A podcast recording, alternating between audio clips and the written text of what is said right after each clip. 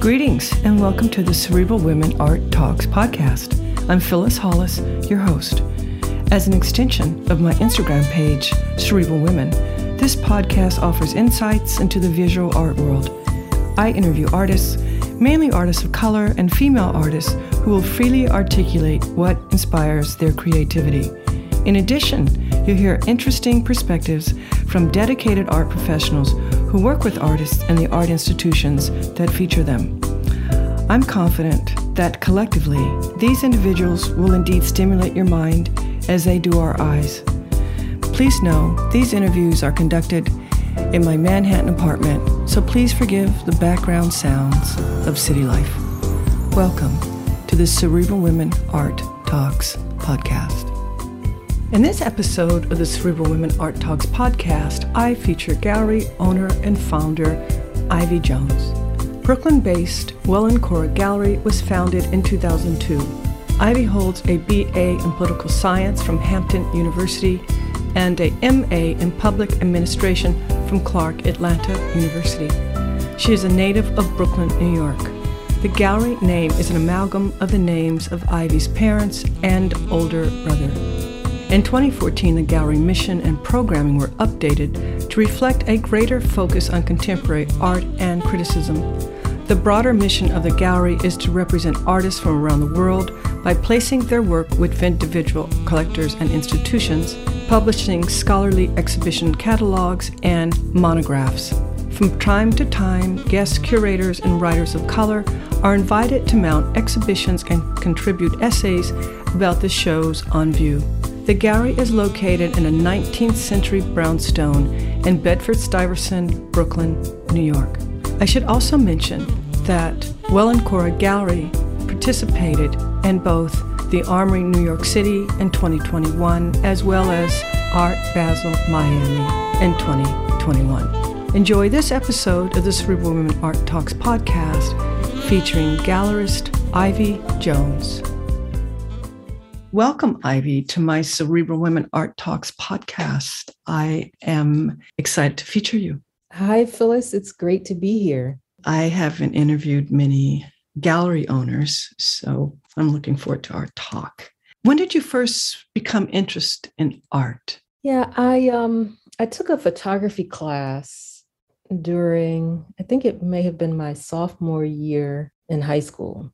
And um it was very, very inspiring. And I can remember, you know, this is probably going to sound like really crazy, but we were learning about Ansel Adams in this photography class. And I thought, oh my God, this is just, his work is just so amazing.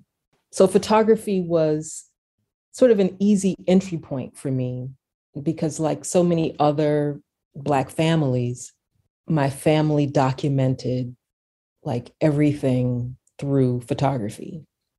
You know, every family milestone, every birthday, every holiday. You know, I grew up around tons and tons of photos. We had photos of my great grandparents and their siblings.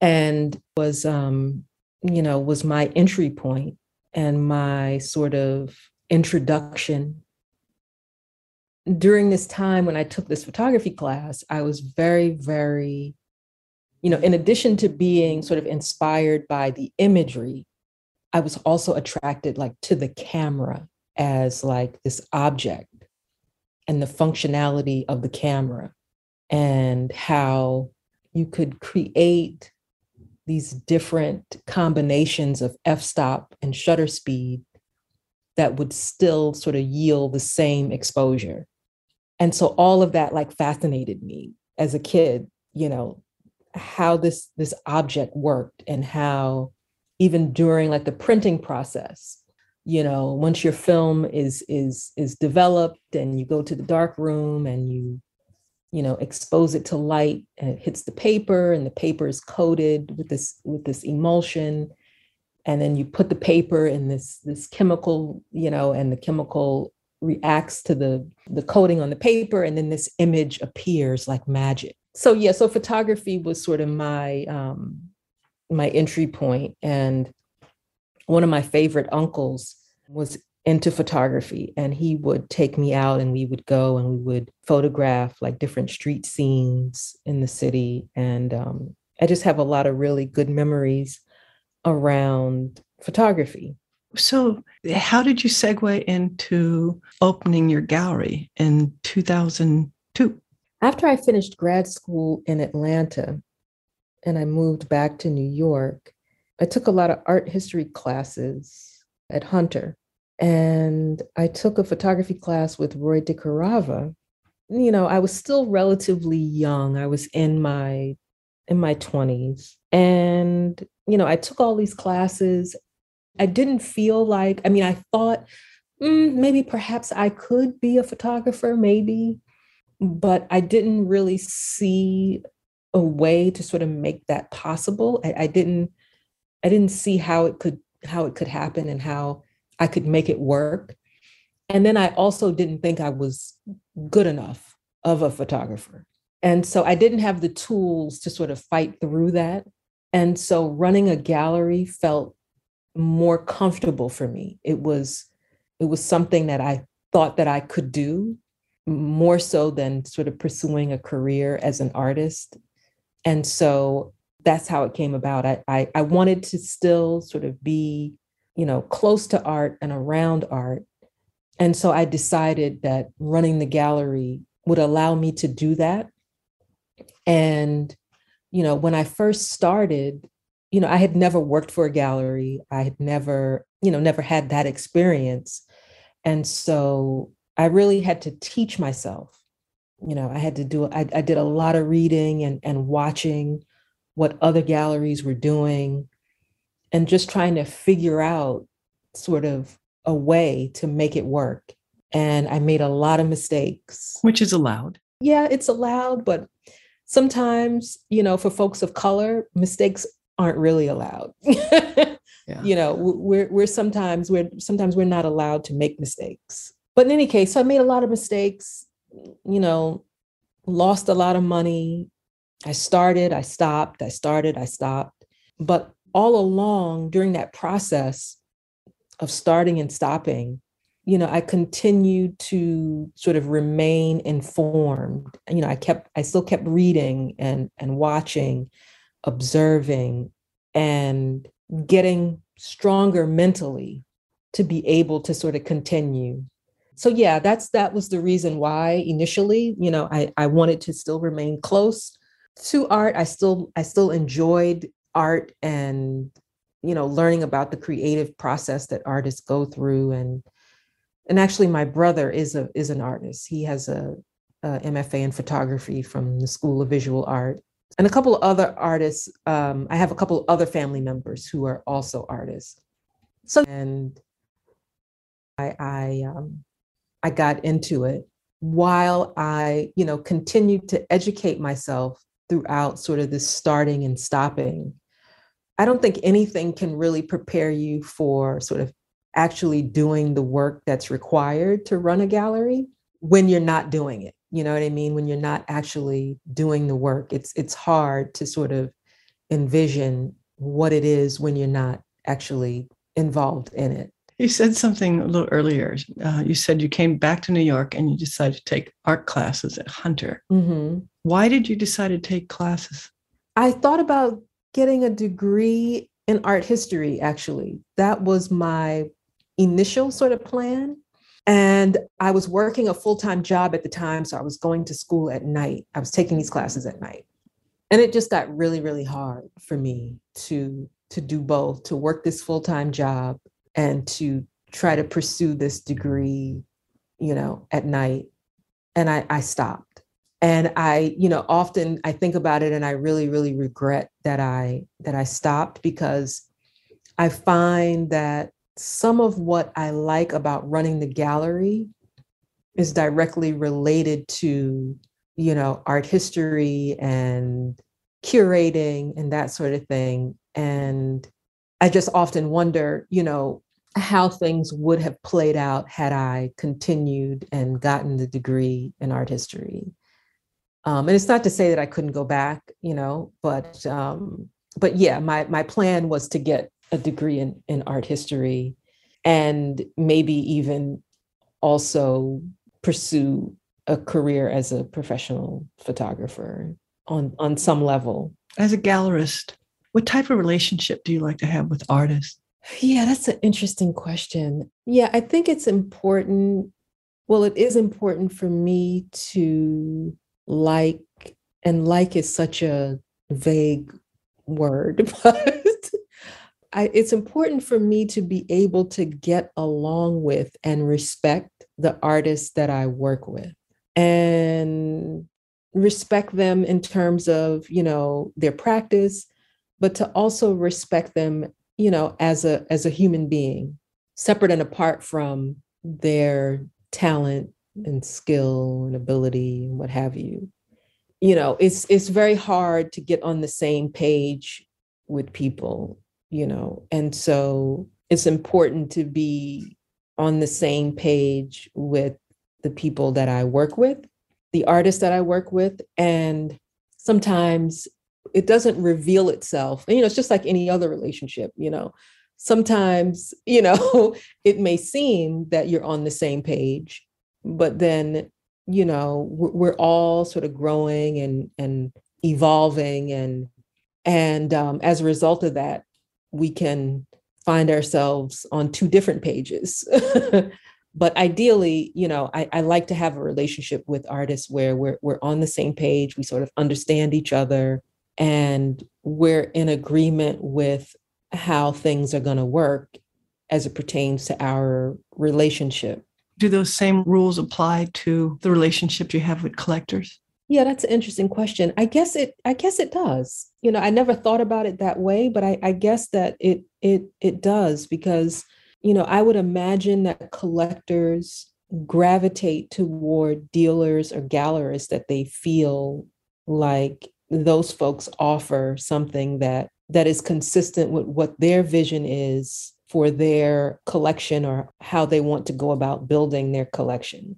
And once once it's determined that the vision is similar, then yeah, you you you have a you're able to develop a relationship that's you know built on trust and and that sort of thing that that makes the relationship work.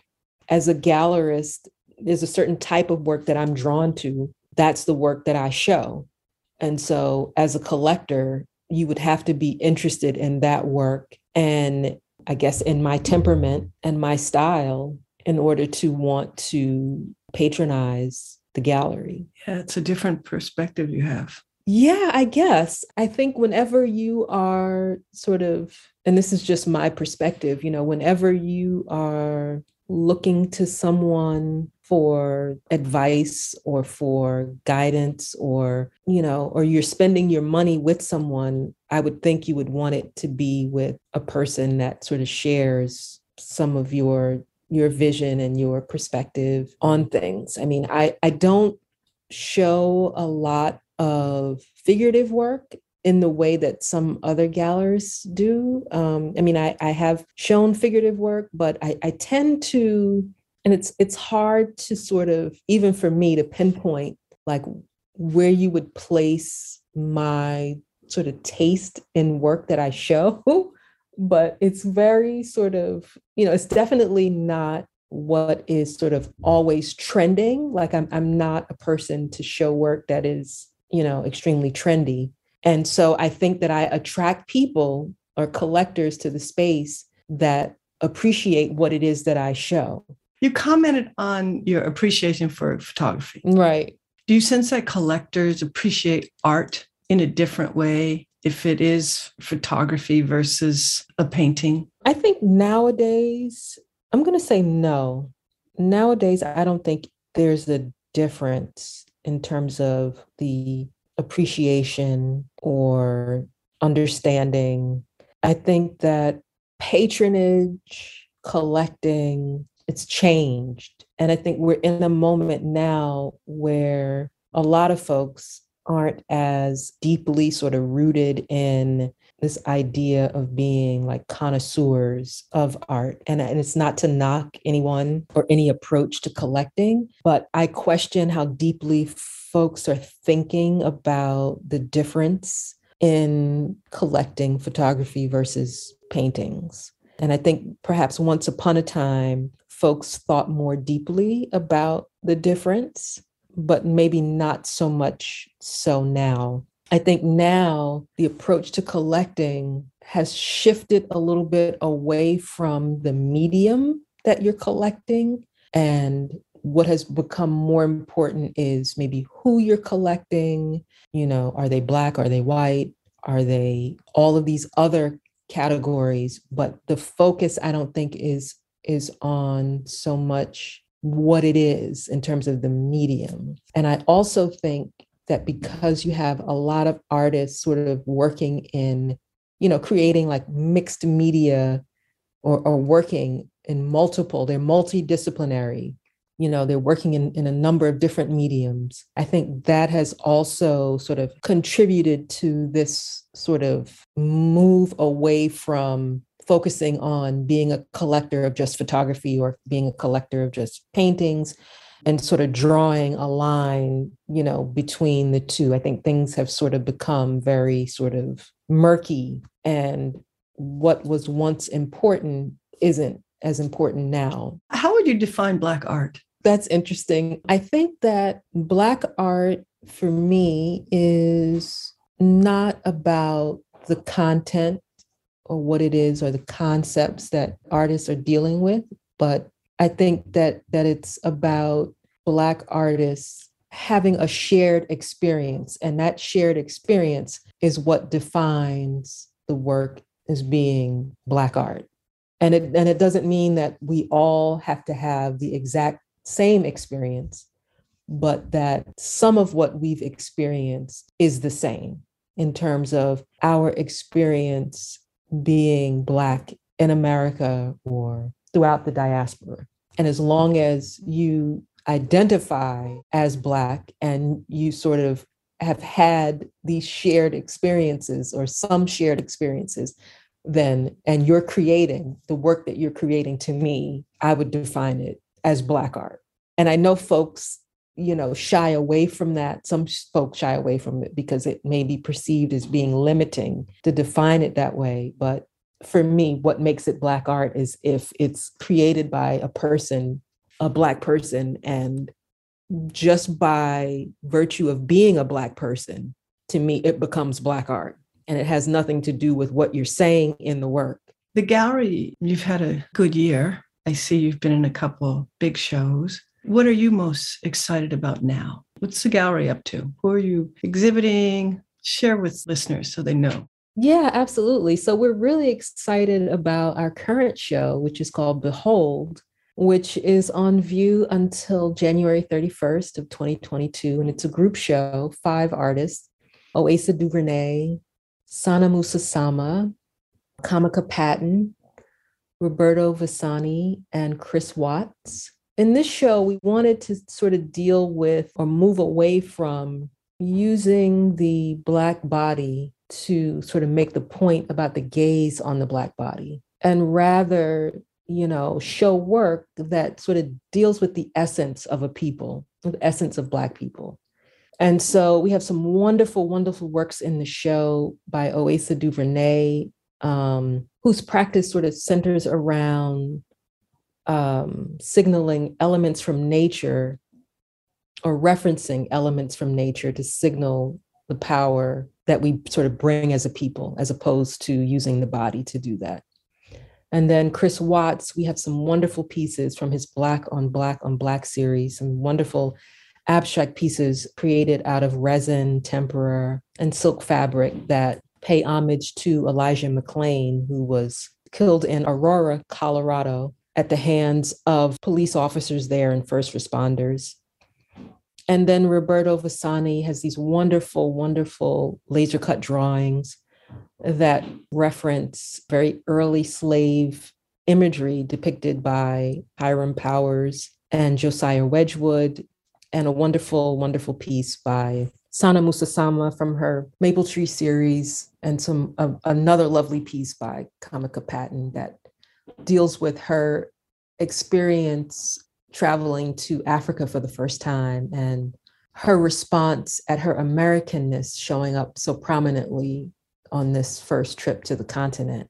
And um, we're also very excited about a book project that we're working on for Helen Evans Ramsaran, who's an artist that we've been working with for a while now. We're going to self publish our first monograph, and it'll be on her work, on her visual tales series, that, a portion of it that we showed at Art Basel just recently um, in December, Art Basel Miami Beach. So we're really excited about, about those projects, about you know working with Helen about our current show. And we have a wonderful, wonderful show planned of work by Carl Hazelwood coming up in the next couple of months that we're really excited about. Sounds great just listening to the artists that you've chosen, what do you feel is the role of the artist? The role of the artist is to create the work. and I know that sounds really simple, but they've got to create the work. To educate us? Yeah, to educate us. Yeah, but that comes after the work. You got to create the work first. Yeah. Yeah. got to do the work. You have to, they have to do the work. I mean, you know, also, you know, creating the work is also about sort of capturing this moment, you know, the, the zeitgeist, to be the ones to sort of document what we're going through, what we're experiencing. The work becomes sort of this cultural document that future generations can come back to and look at and study and help them to sort of understand sort of what we were going through in that moment. Yeah, that's what I think the role of, of the artist should be to create the work and to document the times that that they're living in. And you know and to document those things that are important to them. Do you have an opinion on the role of the trustee? Like with this you know post black lives matter movement? Yeah absolutely you know in this sort of ecosystem that we call the art industry, I, I think, you know, the trustee plays a very, very important role in the functioning of the industry and how sort of the the canon is evolving, the art historical canon, and who's sort of you know allowed in into that that canon or who reaches that status. The trustee, I think, or trustees are in large part sort of responsible for who sort of gets in. And I think that um, if we want to see a change, you know, if folks aren't satisfied with, you know, that model or the model that has sort of existed, that the way to go about changing it for me is is for folks to come together and create their own institutions and you know, we're starting to see some of that. We see it in um, Kehinde Wiley creating Black Rock, the residency there, and with Mark Bradford and his, you know, institution that he's building in California, and the Black School with Joseph Cuillier. So you know, we're beginning to see folks in their own way creating institutions, and I think that that is a good way to create the kind of world that you want to see is to go out and create it. And again, with the trustees and the institutions that have existed, you know, for years and years and years, I think all we can do is hope that that those folks continue to be interested in bringing about a change and being more inclusive and diverse in how they wield their power but if we want to see change that is not so dependent on other folks deciding, then I think the best way to do that is to create our own, you know, institutions that reflect our mission and our, you know, what our goals are and just push forward in that way. I hope that answers the question. It does. It's it's not an easy question to answer. Yeah, I mean, it's not an easy question to answer, but I, I think that, you know, it's been documented how how much influence trustees can have on what work is sort of is is brought into the fold and what is elevated and what is deemed the best of the best. And so like I said, I think the the bigger issue is for folks to really start creating other institutions. And even with collectors i mean we've seen collectors creating their own museums you know and and doing things that are in line with their vision about how often work should be seen and whose work should be seen. And so we've seen it happen with collectors and it's been and that's been happening actually for a while. And so as it pertains to Black Lives Matter or, or any other movement, I think that, you know, creating institutions is definitely a viable alternative to, well, not even an alternative, but a viable addition to seeking more equitable and inclusive treatment by other institutions. In addition to that, we can create our own institutions and be empowered in that way as well. And a great interview. Appreciate your time. This is our last question, which is how do you want to impact the art world? What do you want your legacy to be? Yeah, I think about that a lot in terms of my legacy. And I think, you know, for me, publishing these books, you know, publishing this book on Helen and continuing to do that, buying a space that I can operate out of outside of the brownstone that I'm in, creating, you know, some sort of fund or foundation for young folks who might want to create their own galleries at some point. You know, those are the kinds of things that I think about when I think about my legacy and what I can do to leave a mark what I can do to stay sort of relevant and to have a lasting impact. It's like I, I, feel like I have to leave something behind. I have to leave, I have to leave some things behind that people will be able to use and benefit from. And so the books, buying a space, you know, a, a bigger space, you know, that I own, that I can pass on you know to to the next generation. And also you know creating some kind of fund or foundation that provides resources for young black people that want to create galleries would be you know some of the things that i would want to do and some of the things that i am doing and some of the things that i think about a lot. How can i leave a mark? And you know those are some of the things that i've come up with you know unfortunately you know we all have to die. We we all die. We all leave this place. And for me it's important to leave something behind that can help somebody because this is a tough business. You know it's a tough business. And for a lot of folks who have been able to succeed they've been able to do so because they've they've had help you know in the form of resources. This is the kind of business where it gets handed down from one generation to the next. And so if I can be of help in that way to somebody else who's coming along, that would make me very happy. Thank you so much. This has been great. I appreciate your time. Yes, thank you so much, Phyllis. This was wonderful, and and thank you for including me. I, I think what you're doing is is amazing, and and um, I hope it continues to grow. Thank you for listening to Cerebral Women Art Talks podcast. For additional content, please visit cerebralwomen.com and be sure to follow Cerebral Women on Instagram.